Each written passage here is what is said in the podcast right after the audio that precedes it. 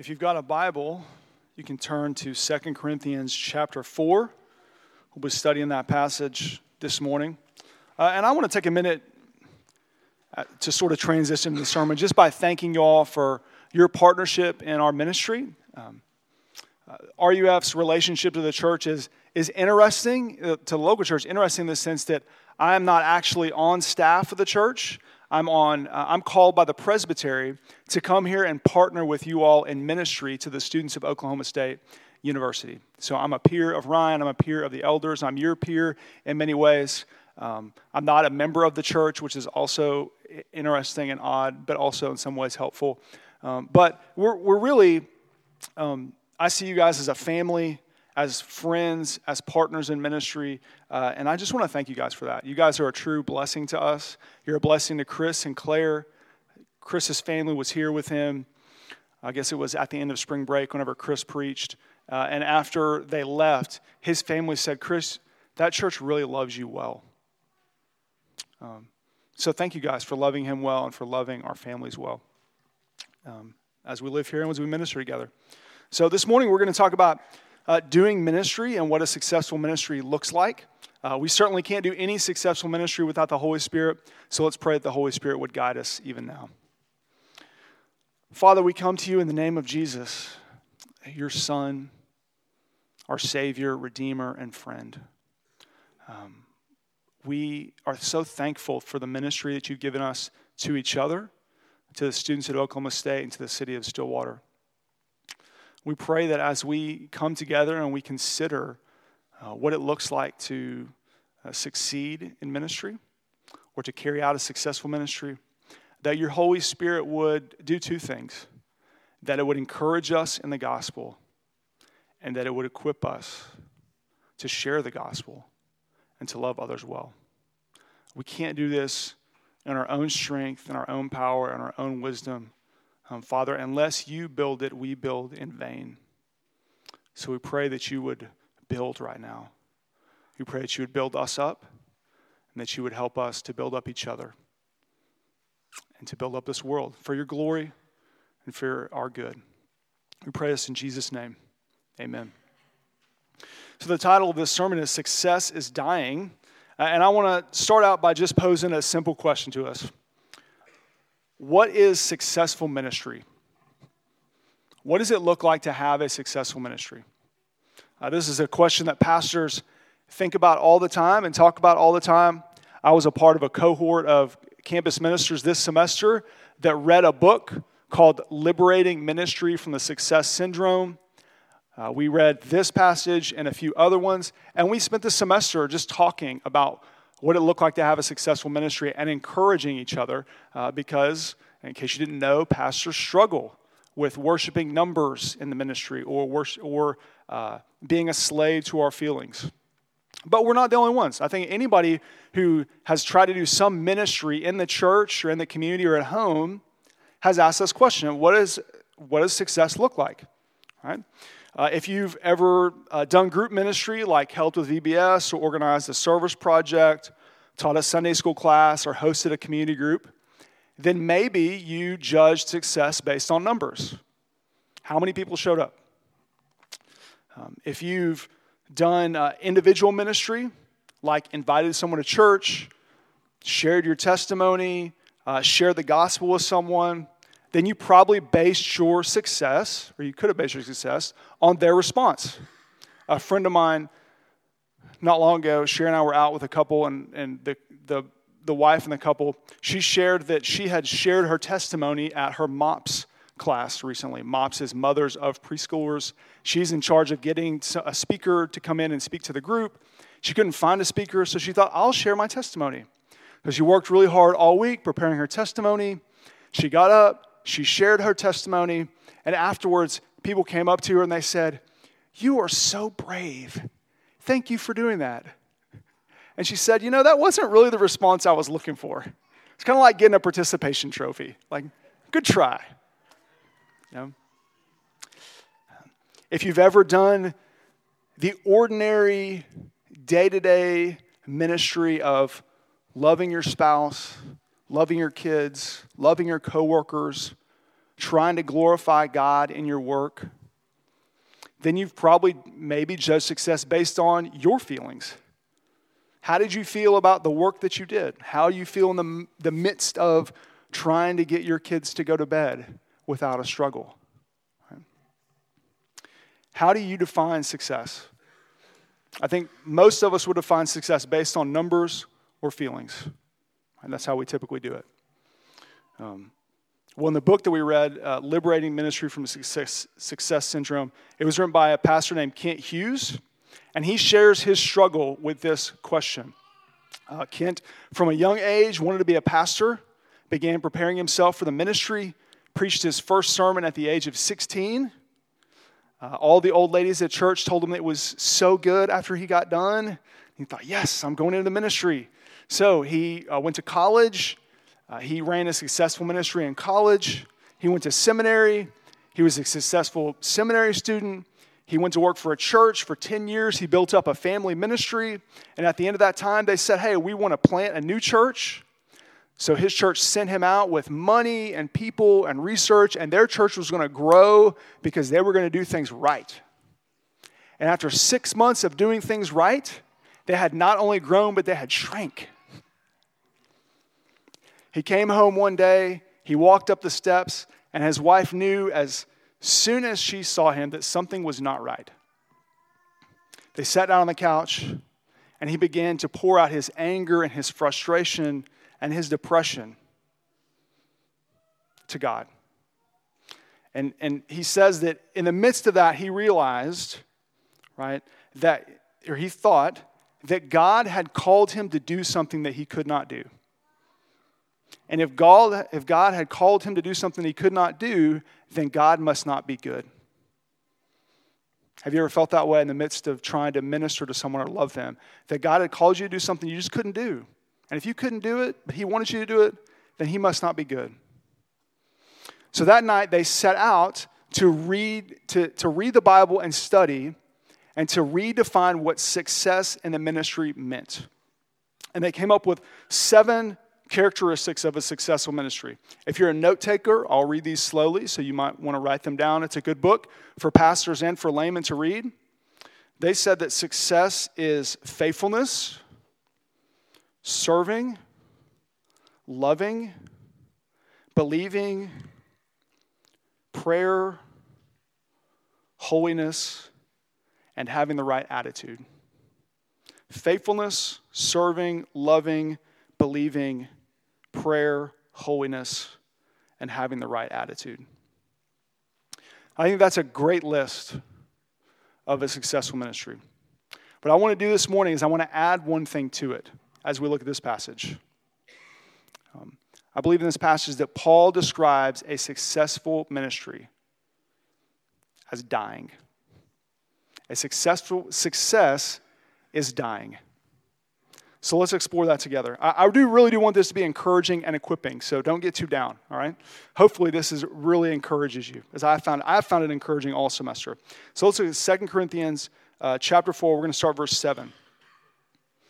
Paul says, But we have this treasure in jars of clay to show that the surpassing power belongs to God and not to us.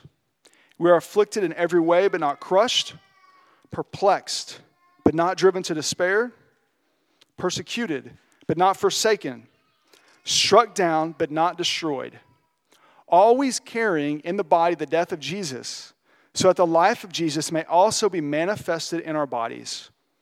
For we who live are always being given over to death for Jesus' sake, so that the life of Jesus also may be manifested in our mortal flesh. So death is at work in us, but life in you. Now, I think we would all describe the Apostle Paul as having a successful ministry. He was arguably the greatest church planter and the greatest theologian of all time. And yet, how does he describe his ministry? He describes it as death. He describes it as death. And he, the context gives us some description about what, uh, what death means to him. In verses 8 to 9, he says that they were afflicted perplexed, persecuted, and struck down. We know that he was beaten multiple times, that he was imprisoned, that he was rejected, and he was eventually killed for his faith in Jesus Christ.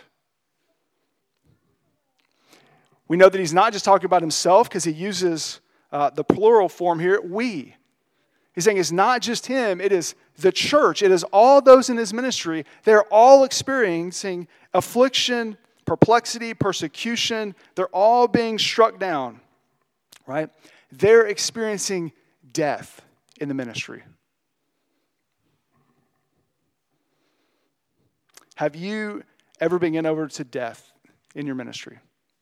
Your ministry to your friends or family, have, have, how have you experienced it? What does it look like for you?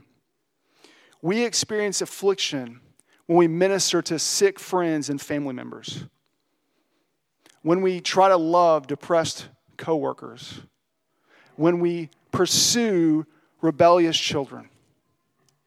It's hard, it's suffering. Uh, we stand perplexed, right? When we carefully craft this ministry event or this family devotional that we think is going to be perfect, and then nobody shows up. Or we, we sit down to do that Christmas devotion, and the kids just won't sit still. They keep talking, they keep interrupting, they just want to open the presents. And we're confused. We're like, why, Lord? I'm, I'm doing what I'm supposed to be doing, right? We experience persecution when we share our faith with a, a coworker or a friend and they never talk to us again.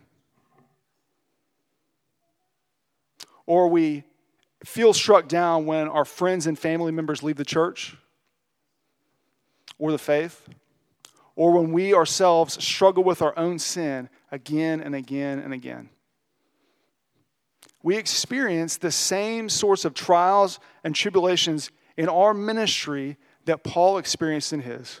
We experienced death. But Paul says it's in the midst of that, that death, that success takes place. It's in the midst of our, our brokenness and our suffering that God brings life to people.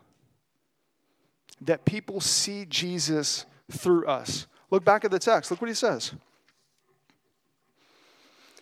For we who are always being given over to death for Jesus' sake, so that the life of Jesus may also be manifested in our mortal flesh. So death is at work in us, but life in you.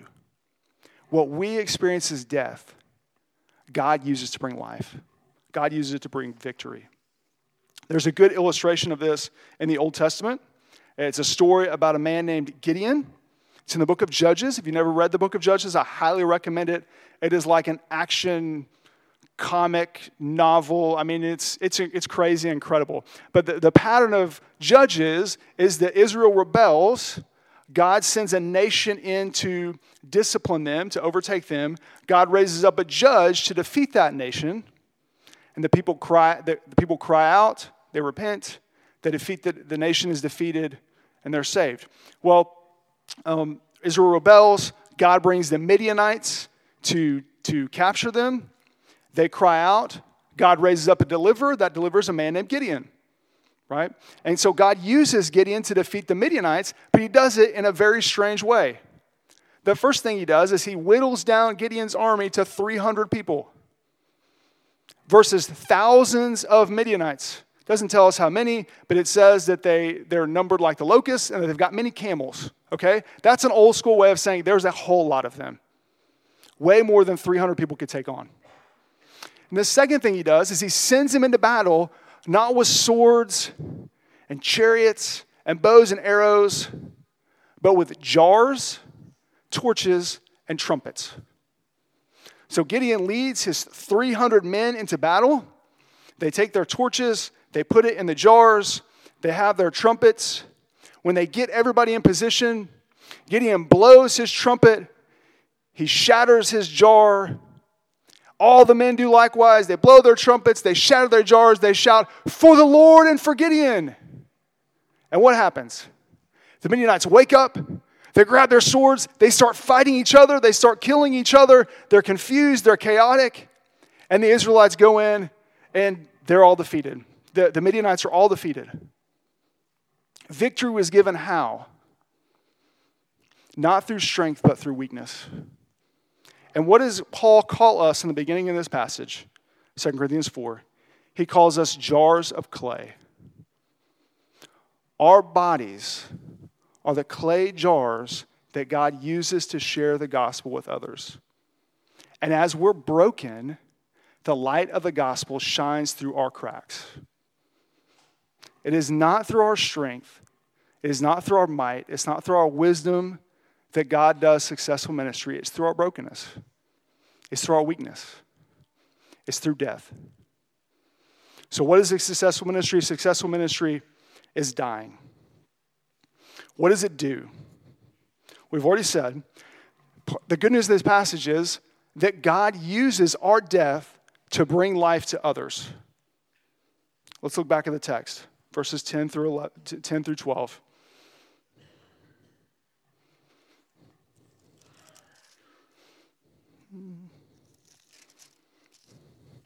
Always carry around in the body the death of Jesus, so that the life of Jesus may also be manifested in our bodies. For we who live are always being over to death for Jesus' sake, so that the life of Jesus may also be manifested in our flesh. So death is at work at us, but life in you. Right? Other people get to see Jesus through our sufferings. Other people experience the light and life of the gospel through our affliction our confusion, our perplexity, our being struck down, right? That's how they see Jesus. That's how they come in contact with him. We are the body of Christ. And as they see the body of Christ going through these things, but carrying Jesus around with us as we're united to him, then they see Jesus. The, the gospel is embodied by us as we go out into the world, into dark places and we carry the light of the gospel. Right? Um, most of you know, uh, maybe all of you, that uh, this semester, or last year, I guess, we had a student in our ministry named Brandon. Okay? Brandon Canova, he was in our ministry, he was a part of this church.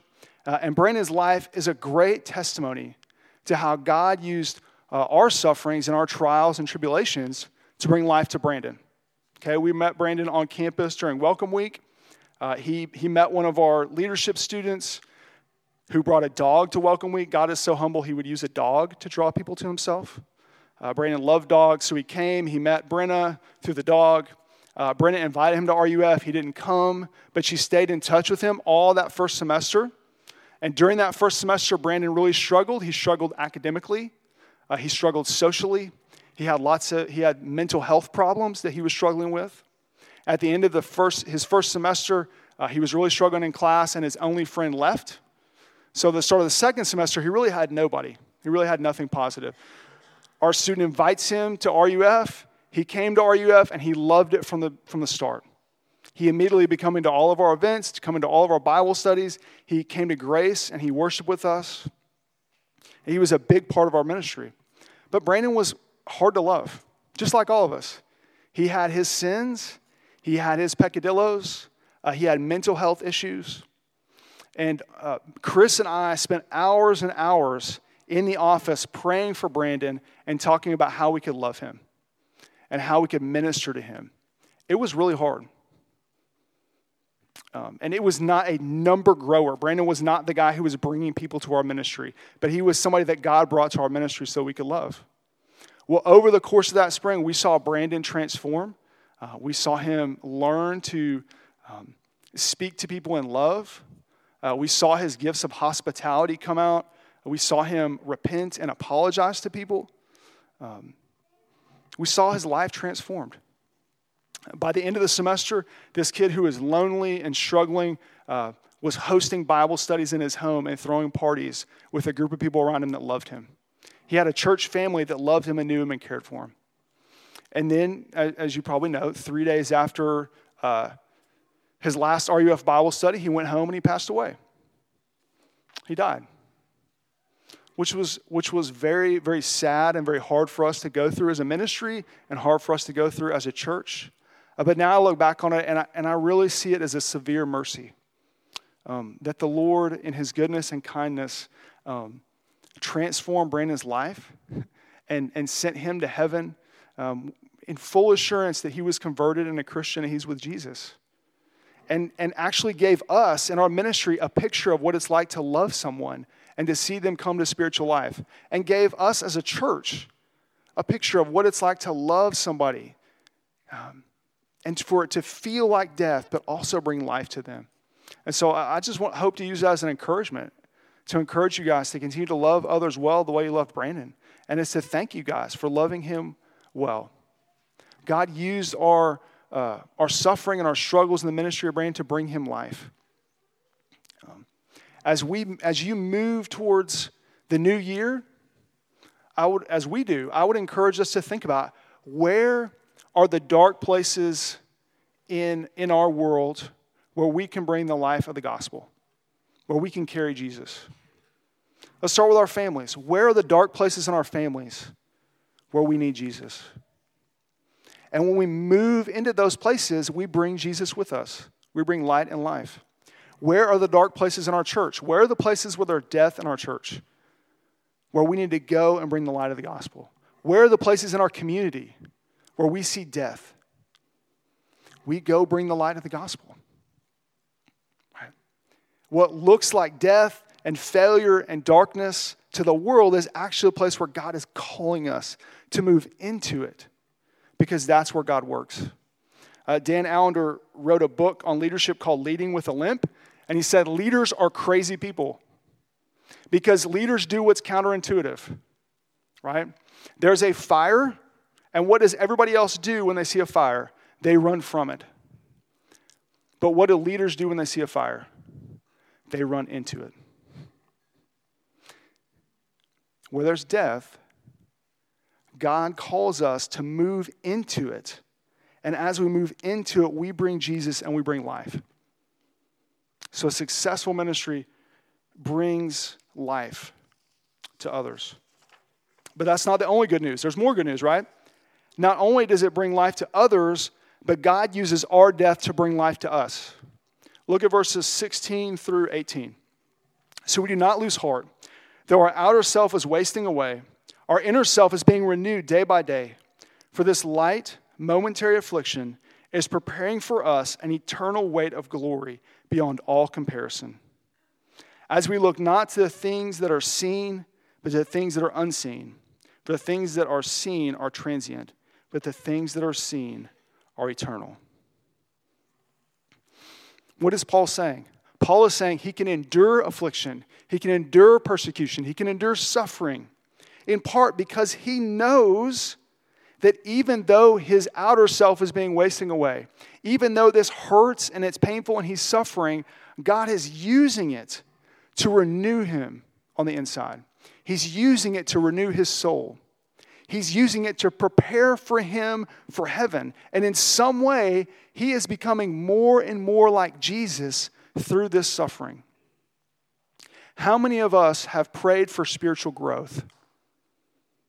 How many of us have prayed to long for heaven more, to want to be with Jesus more? God is saying the answer to that prayer, the way to one of the ways in which we're renewed, prepared for heaven, is to go and do ministry. Is to suffer and struggle through what it looks like to love others the way Christ has loved us.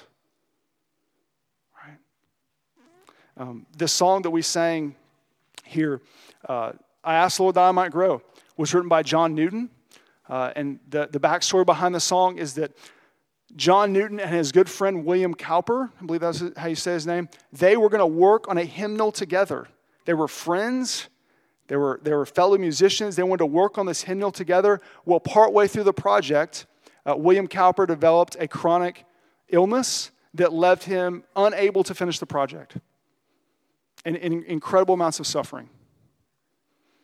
Um, but John Newton continued the project. He wanted to finish the project, right? And it was in the midst of that, his friend's suffering and him trying to finish the project, that he wrote that song, I asked the Lord that I might grow. He wanted to grow. The way the Lord grew him was not necessarily through warm and fuzzy feelings, it was through showing him the inner brokenness in his own heart. It was through taking him through darkness, through, through sin and suffering. But that's how the Lord answered his prayer. That's how the Lord changed him and transformed him. And that's how the Lord is changing and transforming us. I know that uh, the Lord transformed me through Brandon. Um, I'm a better, I think, I'm a better minister, a better Christian, a better husband, a better father, um, because I love, because I got to love Brandon Canova. Uh, one of the great things about my job is I get to teach students to do stuff. Uh, I got to taught Brandon, I got to teach Brandon how to overhand serve a volleyball. He couldn't do that. But we went to summer conference and he wanted to try, and so we spent like 30 minutes overhand serving a volleyball together, and he learned how to do it. He was so proud that he could do that. To teach him how to repent, how to read the Bible, how to pray. But Brandon taught me just as much as I taught him. He taught me hospitality. He taught me patience. He taught me kindness, gentleness, goodness, self control. God used Brandon in my life to produce the fruit and the Spirit in me. And God will use your ministry to your friends, to your family, to this city to produce the fruit of the Spirit in your life, to transform you, to change you, to make you look more like Jesus. When we experience affliction, we can rejoice because we know that God is using our suffering to produce character, and that character produces hope, and that hope does not put us to shame because we know God's love has been poured into our hearts. When we experience confusion, we can ask God for wisdom, and He will give it because He wants us to be mature and complete, lacking nothing. When we experience persecution, we can rest in the fact that that persecution testifies that we're united to Christ, that He is ours and we are His. And when we're struck down, we know that we won't stay down because we know that Jesus was struck down but he was exalted. In the midst of death, we begin to see Jesus as more beautiful and as more believable, and we're transformed from one glory to the next. God uses our death to bring us life. So, how do we do it? If success is dying, and, and it's through that dying that God brings life to others and life to us, then how do we do it? Because that's hard, right? We would all admit, like, Yes, we're supposed to rejoice. Yes, we're supposed to count it as, uh, as, as joyful, but it's hard. So, how do we do it? We cling to Jesus in faith, and Jesus clings to us. Look back at the text. Look at 2 Corinthians 4, verse 13. Since we have the same spirit of faith, according to what was written, I believed and so I spoke, we also believe and we also speak, knowing that he who raised the Lord Jesus will also raise us, will, will raise us also with Jesus and bring us with you into his presence. For it is all for your sake, so that grace extends to more and more people. It may increase thanksgiving to the glory of God. Do you see what it says in the text? In verse 13, it's saying that the same uh, faith that we proclaim in the gospel, when we ask people to believe in the gospel, that's the faith that we believe. That's the faith that we hold on to in the midst of suffering. That we believe in the goodness and the graciousness and the kindness of God in the midst of death. Right? When we cling to Jesus in faith, what actually looks like death becomes life to us. But it's not something we do in our own strength. One of the things I love about this passage is that look at, look at what it says here in verse 14 knowing that he who raised the Lord Jesus will also raise us also with Jesus and bring us with you into his presence. Who is the he? The he is not us, the he is God. He raised Lord Jesus. He will raise us up. He will bring us into God's presence.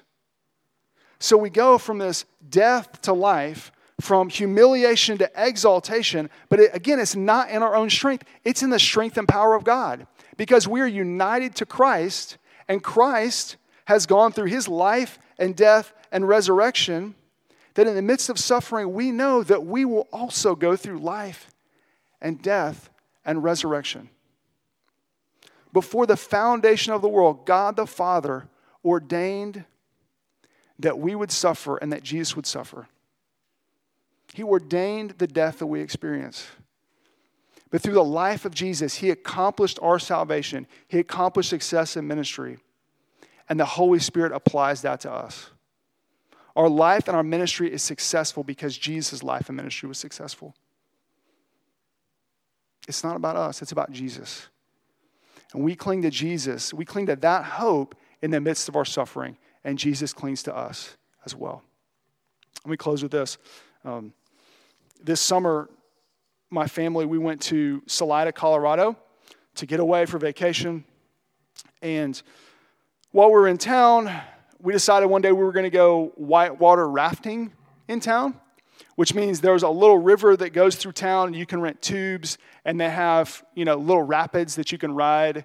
Uh, you can you can jump in the tube and ride over. And so I, you know I don't know what the classification of rapids are, but the, I'm guessing these rapids are like zero point like point or like 0.5. Like they're like half a rapid on whatever the rapid scale is. I don't know. Scott White would probably know what it is. We'll talk to Scott after this. So we rented this two person tube, and I'm taking all the kids over the rapids. Well, Emery gets in the rapid in the tube with me, and we start going over the rapids, and she says, Daddy, can I hold your hand? I say, Sure. It's scary, right? To a seven year old, a 0.5 scale rapid is like a 10 to her, right? So we're going down the river. I'm holding onto her hand. As we get to the second sort of rapid, there are these high school, I'll be polite, high school guys who are swimming upstream in the rapid because that's what high school guys do. They're just salmon swimming upstream like all the time. And as they're swimming upstream, there's a canoer like coming across the rapids, canoeing across the rapids. I don't know why, right? So Emery and I are coming in the tube over the rapid. As we get to the rapid, the canoe guy is trying to manage around these high school kids. He collides into us. We flip over backwards. And as we flip over backwards, I'm holding onto Emery's hand. I pull her in close to me like this, and we go down into the water. We're wearing life jackets, so naturally we come back up. But I have to hold her up with one hand, and I'm paddling with the other hand through these rapids. I'm trying to get to the eddy so I can get out of the water. Eventually, I get to the eddy. Eventually, somebody brings the tube to us. We collect our breath. I throw her in the tube. We get going, we get going back down the rapids. And Emery looks at me and says, Hmm, that was fun. I had you the whole time. And I said, Yeah, Emery, you did. Yeah. She was clinging to me, but I was clinging to her in the midst of, of your ministry to your friends, to your family, to this church, to this city, know that you're clinging to Jesus, but He is clinging to you. And when there's death all around you, He will not let you perish. He will bring you to life. Let's pray together. Father in heaven, we thank you so much for this encouraging word. I pray that this would encourage us uh, to do the hard thing which is to move towards others in love. I pray that we would move towards our spouses and our children in love. I pray that we'd move towards our coworkers and friends um, and in love. I pray that everywhere we go, when we see um, death and darkness and sin and suffering, that we would not run from it, but we'd move towards it, knowing in faith that you are with us and that you love us and that you'll use that to bring us life and to bring life to others. Lord, we can't do this on our, own. We need your power and your strength to do it. So we pray that you would by your Holy Spirit. In Jesus' name, amen.